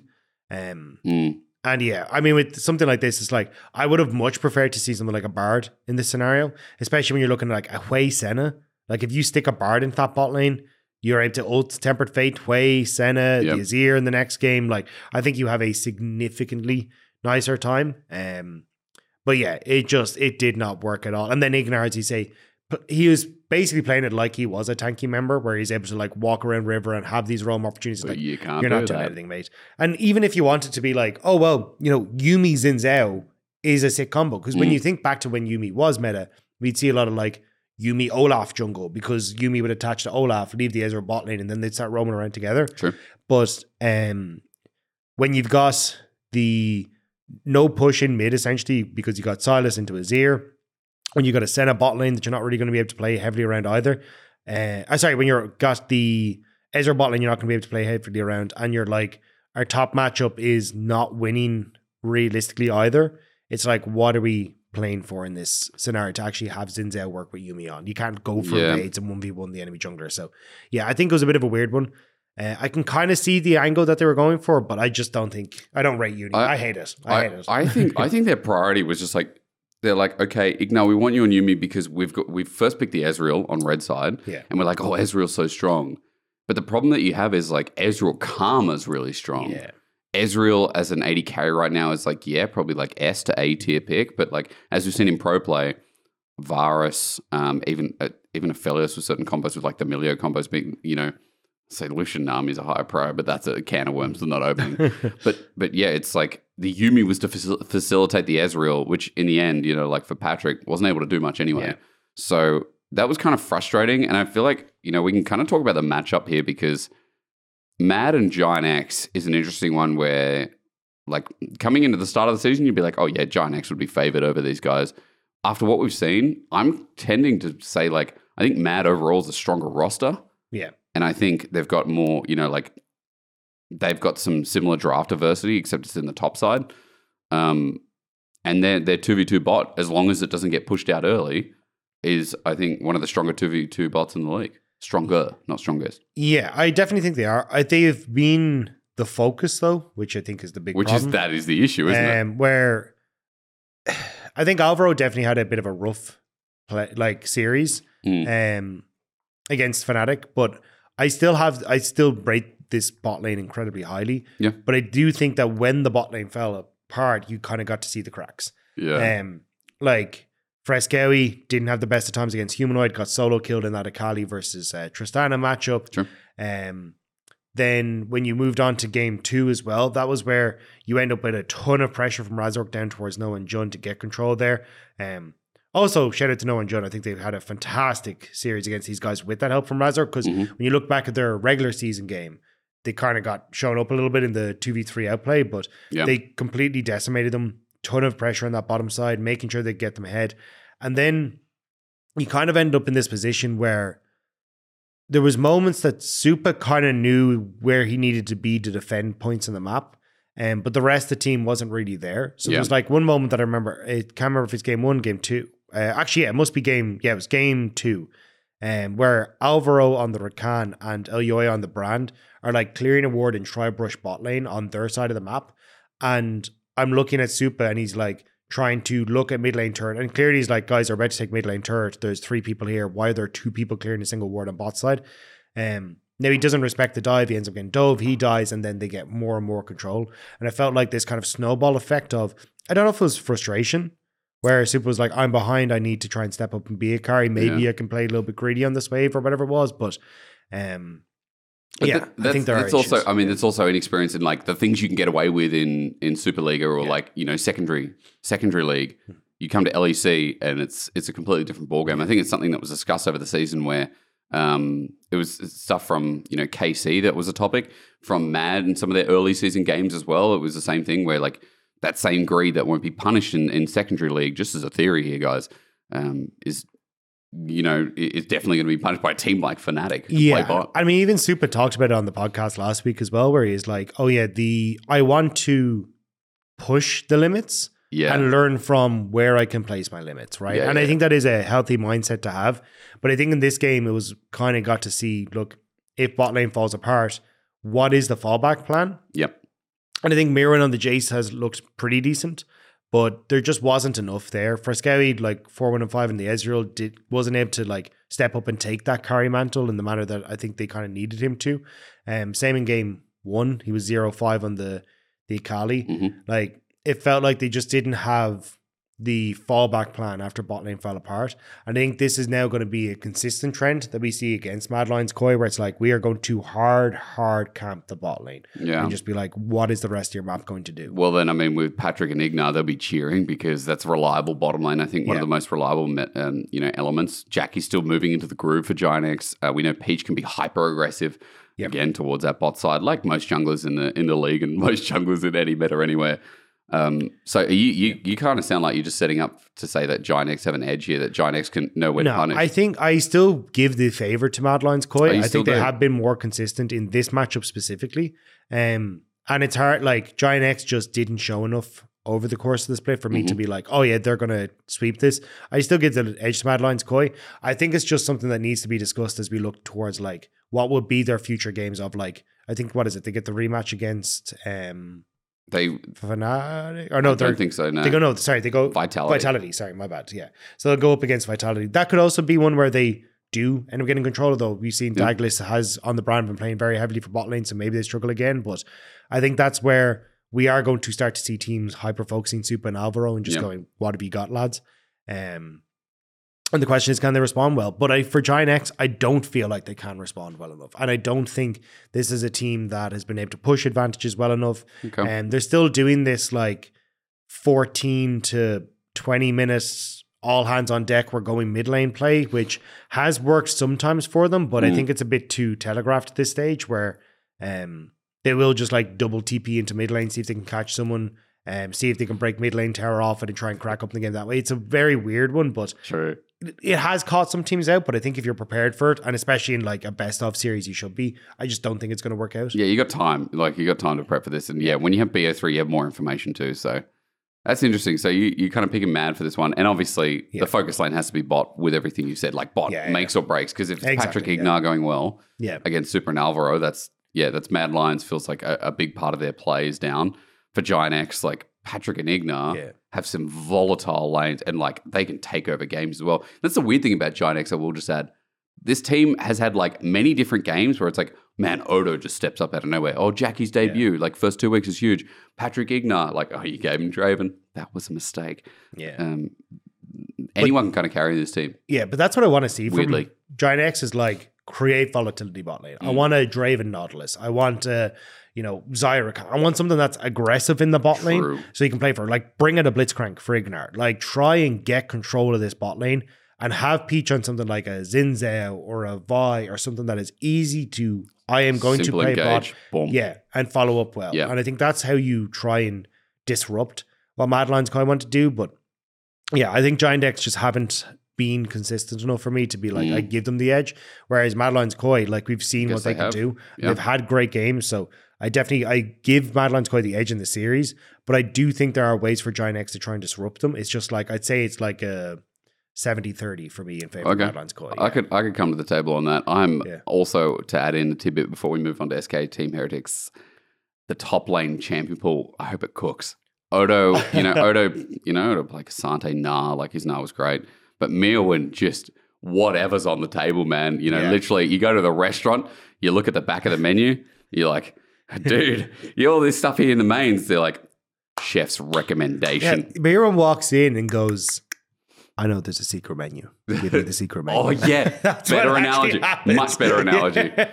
He's like, he knows that there's like whatever the hell is in the In and Out Burger secret menu. He knows about the dirty stuff. He knows that Yeah. there's like all this entire backlog of stuff that no one's really realized True. is an option in the top lane, and he's willing to bring it. You out. have to say a secret code word to get the menu, like Yeah. sugar plums. Oh, sorry, yes sir. Give me the menu. And that's that's weird. He's he's crazy. Um, let's let's move on because I'm I'm going to be in trouble at this rate. SK Team Heretics is the other matchup. Uh, remember, losers bracket for both these guys means that the loser is out. They're out for winter until spring, so they have to wait for a brand new season when there's leaves on the tree. Wait, spring leaves on the tree? Yes, yes, no, yes, yes. there is That's that's yeah. spring's coming up next. Is usually I'm used to autumn coming up next.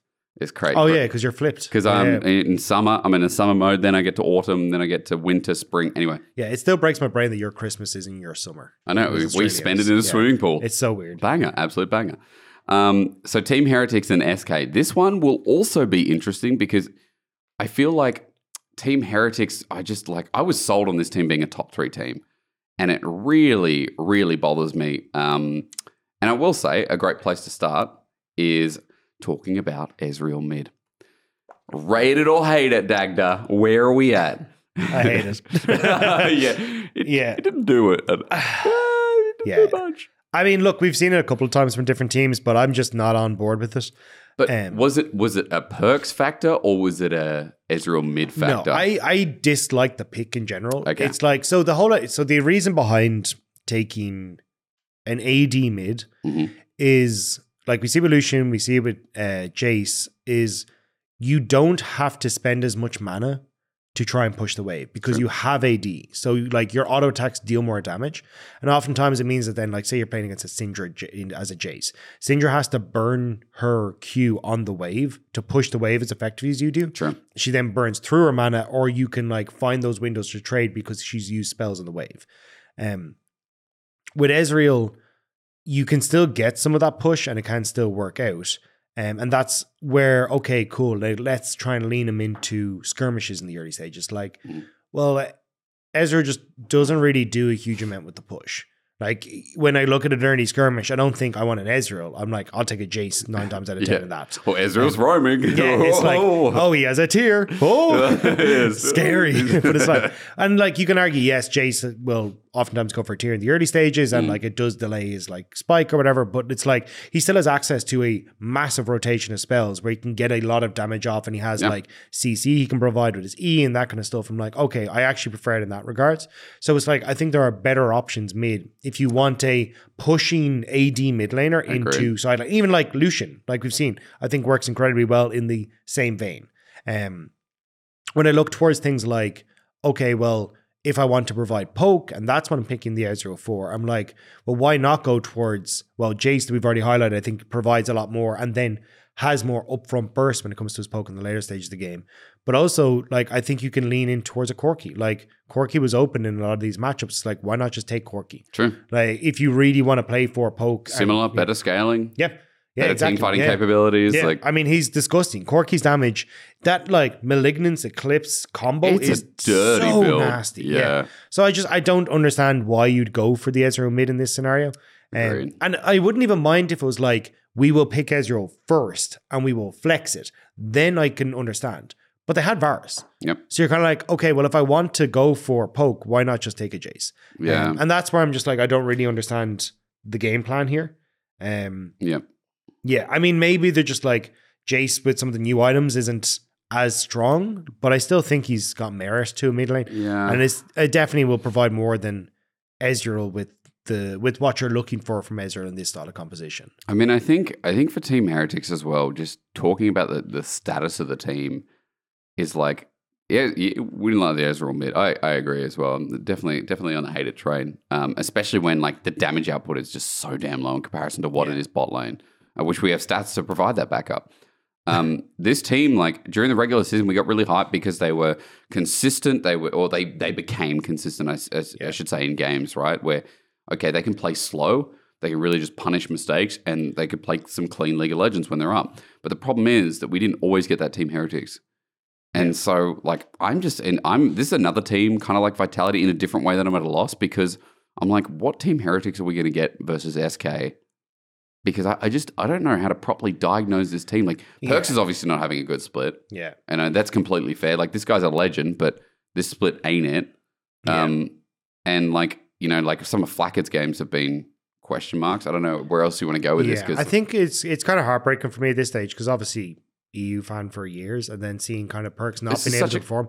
the this- whole team, this ex- is such a cool team to look at. Yeah. Like, And I think this team for me was set up to see Perk succeed. I don't think as Flack as like the hyper carry, right? In no, Europe, of like course not. um like he will bring out things like the Seraphine. He wants to try and play more of like, I will do my job, Yeah. but I'm not gonna be the one that you like it's like Supa. You're not gonna be the one that you put all those resources in and then he's gonna hard carry the game. That's not what I look at Flakked for. So it felt like to me this team was set up to have Kaiser roam mid, work to play around Perkz and get Perkz ahead and he wins the game. Yeah. And this just hasn't been what this team is for me. Um, and it's sad. Like I, I think he has had opportunities where you can try and set up, but I've seen too many times where Perkz takes a step too far forward, Mm. doesn't respect the enemy team, and just dies isolated. You know, Well, not I- isolated, but like is the first person to die in a fight when he shouldn't be. I'm not smiling because you're sad. Like I don't want people to think I'm sadistic. Um, I just thought of something. You know that Beatles quote that was like, you know, is Ringo the best best drummer in the world? He's, and, and I think it's John Lennon saying like, Ringo's not even the best drummer in the band. Yeah, you he's know, not even the best AD carry. Yeah. No, no, um, Yeah. no, no, no. but I mean, there is like I know some people have like said like maybe Perk should I'd like this is maybe a bit BM, but like stayed in the AD carry position because he was an incredibly strong AD carry. He was. But yeah, at this stage, it's just kind of like, a, well, what's the the game plan for this team? Because even when they can play, I do enjoy because well, like I'm an analyst, watching that like slow out League of Legends where it's like we will outplay with smarter position on the map and set Yeah. things up, and that kind of worked for like maybe it was like week one, day two, and three. But as we started to go on in this bit, it just got worse and worse. Whereas like you're not setting up the map correctly, you're not Mm. getting waves in places, you're not getting your vision down in the right spots, and you're over aggressing into a point where you're not fighting in the positions that you should be with the composition you have. Whether it's like hold a choke point from entering from jungle to river so that then we can have people that are going to get hit and we can provide a strong front line, or whether it's let them come into river so that then we can find multiple flank angles and that Sure. kind of stuff.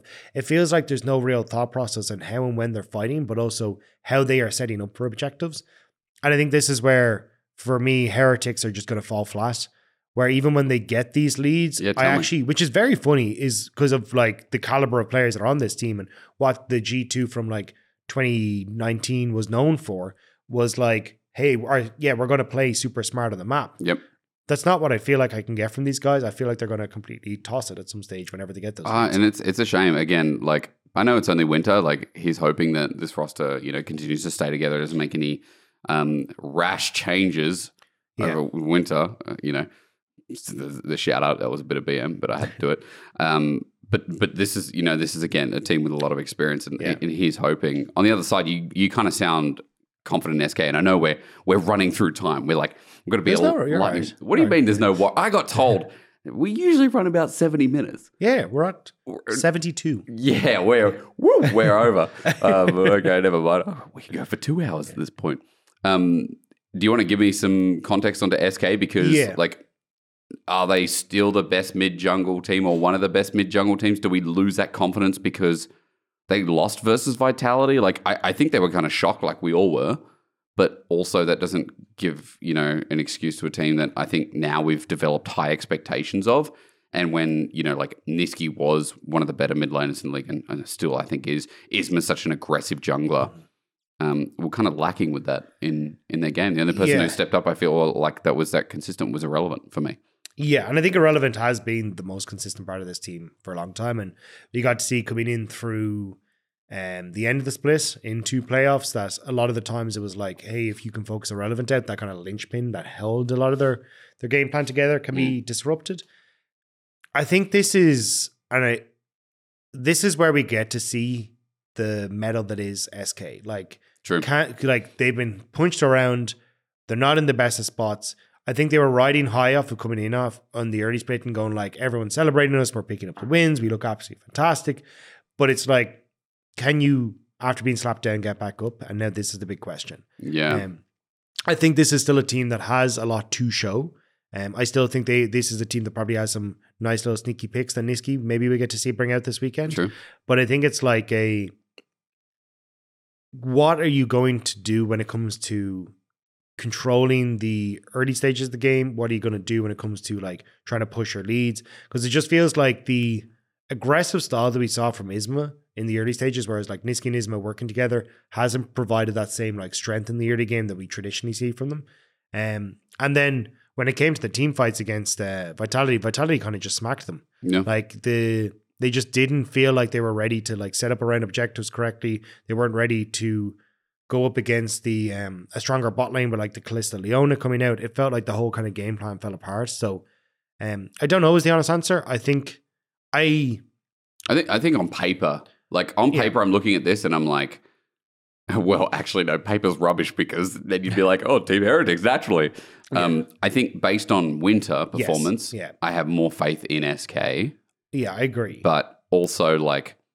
Are they going to get, is Team Heretics top side going to get the G2 buff? Are they going to Yeah. just be unstoppable in playoffs? So far, the answer is obviously no, because we've already seen them. But I don't know. It's it's a weird, doubtful matchup that I think Yeah, could be an absolute banger, or it could just be a one way Yeah, slugfest. I do give the edge to SK, and I'm curious if this kind of I gives the confidence boost that SK need back to Mm. continue forward. Um, Also, like Nisqy and the podcast in like our third episode was like, "There's no way I lose to Perkz. He's washed." So this is your chance to prove it, mate. You know, knock him out. But Next episode, you just get Perkz. You get Yeah. Perkz on after they've won if they win. but yeah, I think definitely I give the edge to SK, but Mm-hmm. it feels like a very deflated SK from what we've seen, and um, I want this team to bounce back because, like, Yep. I think a lot of people when they listen to the podcast and think, "Oh yeah, like we're shitting on these teams, like we want them to fail," it's like no, we actually like. I don't think any of us want any of the teams to fail. Like we only want to see good League of Legends, and SK were providing us with very fun, very clean League of Legends, and it's sad to see them step away from that. And the same with Heretics, where it's like this is a team that myself included, people had a lot of faith on and thought they'd be able to bring it back. And it's sad to see that we don't get that. Um, so honestly, I'm just hoping that we get to see some magic from either squad. Yeah. But I think, as you say, with the results that we've seen from Winter and what SK were able to produce, I give the edge to them if they're able to get to those high highs because Heretics just haven't been able to consistently produce that. And again, I'll say it a third time. It is sad. Like, and it's sad that we lose one of these teams because I think this is the matchup where like one of these teams could actually make you know like top three, top 4 on a on a very good day. Um, and then regardless, they have to go up against Fnatic, which is going to be a BO3. I wish that was a BO5 of the winner of this series. Um, but yeah, like that'll be really cool. And especially by the way, if it's a Wonder, you know, Wonder versus Oscar and for a, a Yeah. playoff BO5 would be my little slice of narrative to add in. But yeah, um, to finish up on this, I will say that the matchup that I would like to look forward to or like really see pop off is like a good day Perkz versus Nisqy. Perkz hasn't been that great this split. Like if we see a really good Perkz versus Nisqy, that would be fire. Um, and then what do you reckon, Dag? The top top could also be fun, but it'd just be Wonder, just be playing doing Wonder things, and then you know irrelevant, just trying to win the whole game himself.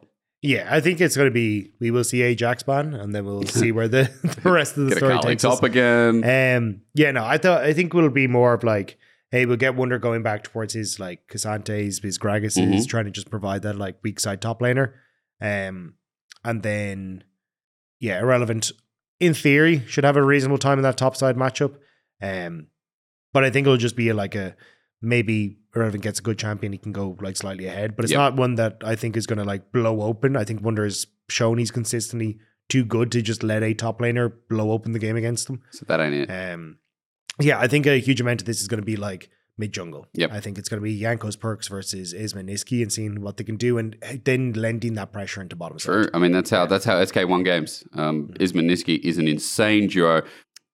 All right, there's there's a final matchup. Dagda Heretics SK.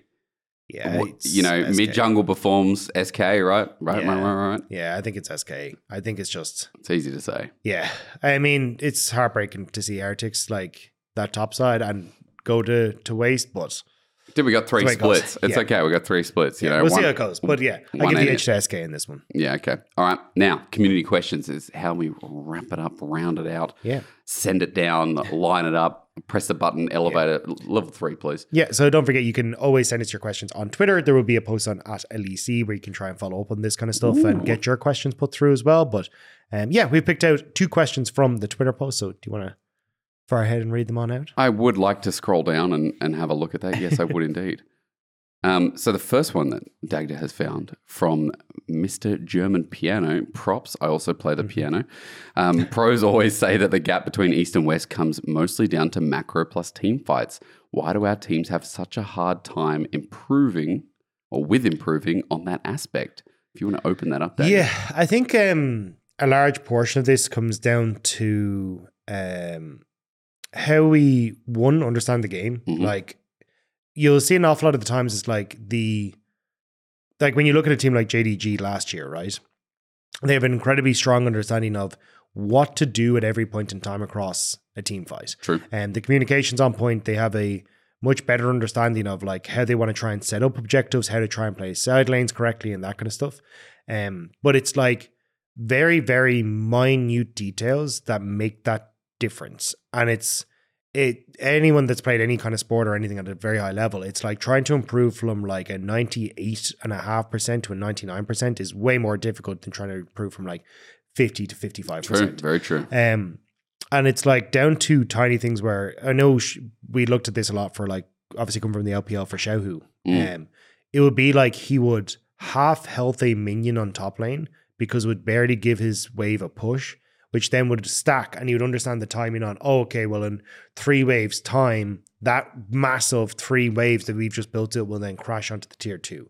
And it's these like tiny little minute details that are making these big, big differences. Yeah. Um, and to try and get that understanding and trying to be able to spot all the different pieces that are in play at any point in time is incredibly difficult. While, um, so I think it's I- it's very very difficult to do, and I think it takes um a signi- like rare cases for that to come together.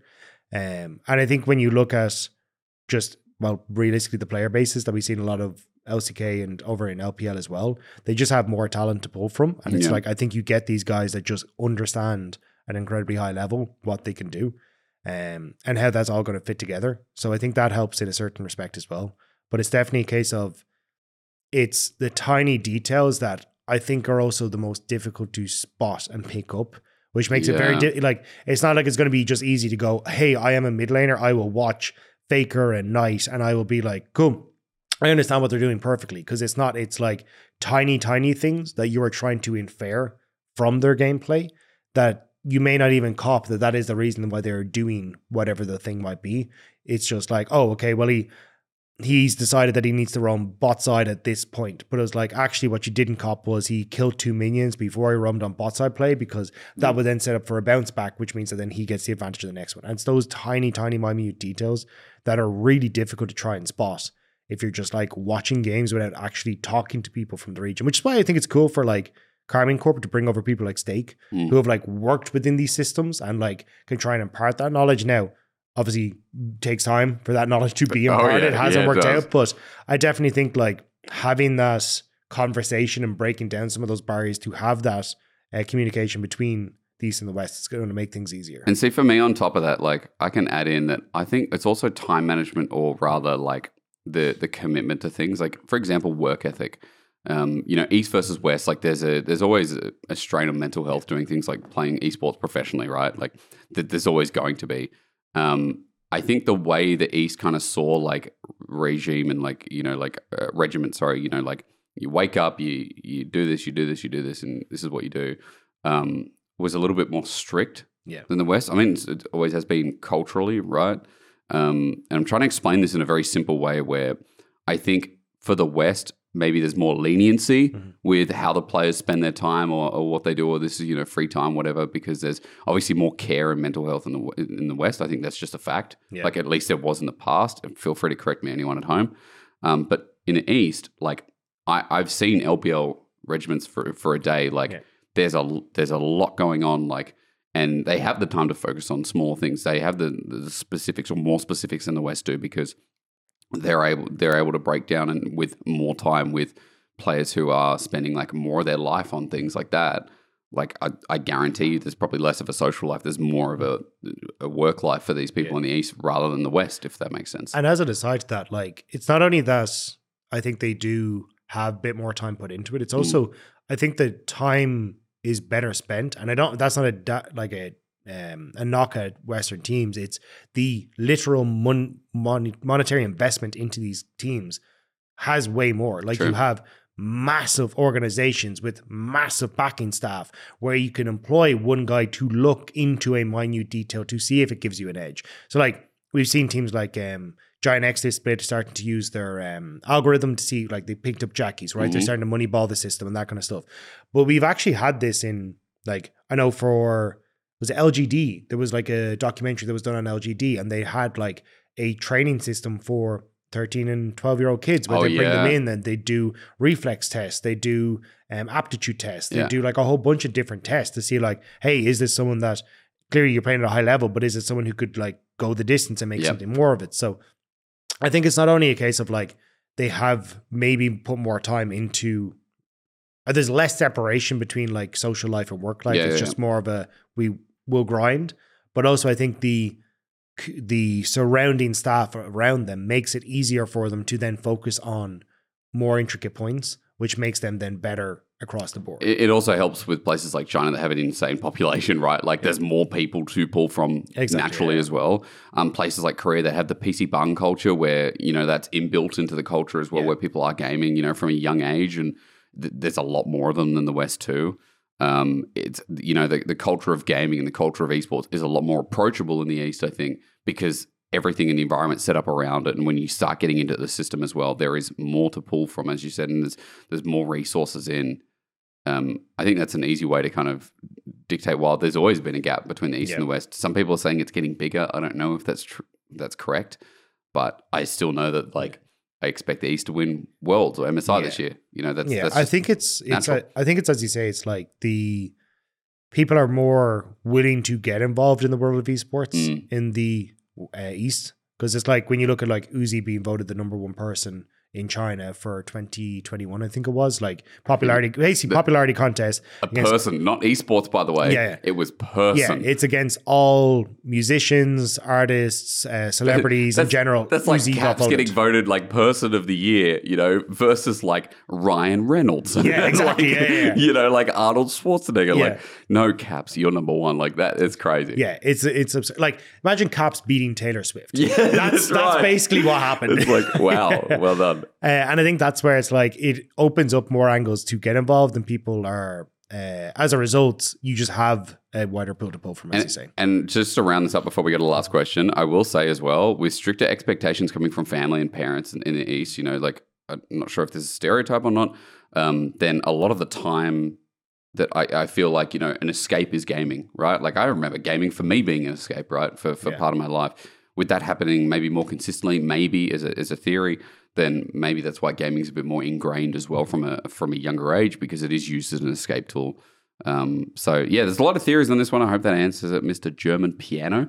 Uh, good luck with your studies, and hopefully you can play us a tune next time. Okay, last question that Dagda also found. This comes from Mixu at Mixu Kame. I hope I pronounced that correctly. Any picks currently that you think are being overlooked by pros, or any picks being overvalued? Um, Go. so for me, it is the uh, I think it's Xayah. I think we've seen her picked up a lot over in LPL. We're seeing a little bit in LCK as well, which is I think Xayah Rakan is just an incredibly strong bot lane. Like a huge amount of what we want in bot lane at the moment is uh, pushing because you want to be able to control the wave. So then, Mhm. if you can go for invades off your jungler, you're in a great spot. So I think having that pushing opportunity is really really strong. Um, but also when you're when you hit six, it is significantly more difficult to try and gank you on bot side. True. Um, a lot of what we're seeing at the moment, a lot of our discussions even today was like, you know, Mad Lions Koi bot lane getting exposed, well, not exposed, but like being um, Hit hard. hit hard, yeah, in that bot, bot side to make sure that they were going to be uh, shut down. Yep. You can't re- really do that against Xayah because she's got so much safety. And even if you try to dive against a Rakan as well or something, like Rakan just ults, it makes the dive very, very difficult to try and play around. So I do think there is like a window where we could see significantly more Xayah up in the, the future. Um, I'm just surprised we haven't honestly seen an LEC so far. Agreed. Yeah. I will say the other thing that I want to see more, we saw it from Yike. Lilia is strong. Lilia, one of the strongest junglers, I Yeah. think, at the moment as well. Remember that on AoE, it's 100% um, Omnivamp coming through from things like Riftmaker. So, yeah, really strong champion at the moment. Love to see more Lilia. Um, the other one as well, I'm kind of blanking on, but um, I think you were talking about Trundle. I was talking Yeah, about Trundle, yeah. which quality life changing 14 2, everyone. he gets 25 extra range on Chomp, Yeah. and he's already a great split pusher. And it's a, it's you know, like with grubbies in the meta as well. Like, you know, you put two and two together. I think Trundle could be a really abrasive top laner that people kind of have to deal with. So, Yeah, Yeah, and then I think I, we're seeing a little bit more Ornn as well, which I think is a good call because mm, we've seen so much K'Sante. Yes, K'Sante wins the matchup, but it's like when you've got, I want to engage onto long range Varus. just send the ram, send send the ram. send them in, go for it. Agreed. like you Oh, got and- nothing to do. And you see more Ornn. Yeah. I hope that answers your question to Yeah. Mixu. But Dagda, I'm told, you know, I'm already so far over. Like we we've had this hours ago. No, about half an hour ago. But you know, I'm sure Drakos will forgive me. I'm sure Phil will forgive me as well. I'm sure you'll forgive me. Always, Always. forever know us. Good. Um, for anyone wondering what's happening this weekend, I can tell you right now, G2 BDS are coming up this Sunday. That's the first BO5, by the way. That's when we do get into BO5 territory. Um, quick note before that, on the Saturday, we have those elimination matches. And then afterwards, Vitality Fnatic waiting for those who win those said elimination matchups. But again, G2 BDS is going to be a barn burner. Like this could very well be, you know, a rematch of the finals. Yeah, and I think it's going to be absolutely sick. pre-match. And yeah, and I think it's just as a to ingrain it into you. Saturday is going to be a best of three between Heretics SK, Giant X, Mad Lions Koi. One of those, well, two of those teams, sorry, will be eliminated. The winners will then face on Monday Yep. against Vitality and Fnatic. Um, and the, but our first best of five will be on the Sunday, which will be between G2 and BDS. Again, Keep your eyes on BO5 territory is good. Yeah, 5 p.m. Berlin time, okay? No, not Australian time. I'm, I'm not there. I'm over here. Dagda, it was a pleasure being with you. Yeah. And it's a pleasure Thank you for filling filling in. in. Appreciate it. I'm sorry to Drakos. I hope he feels better soon. Big kiss to him. And uh, for the rest of you, Euphoria, you know, we'll be back next week with the real man right here.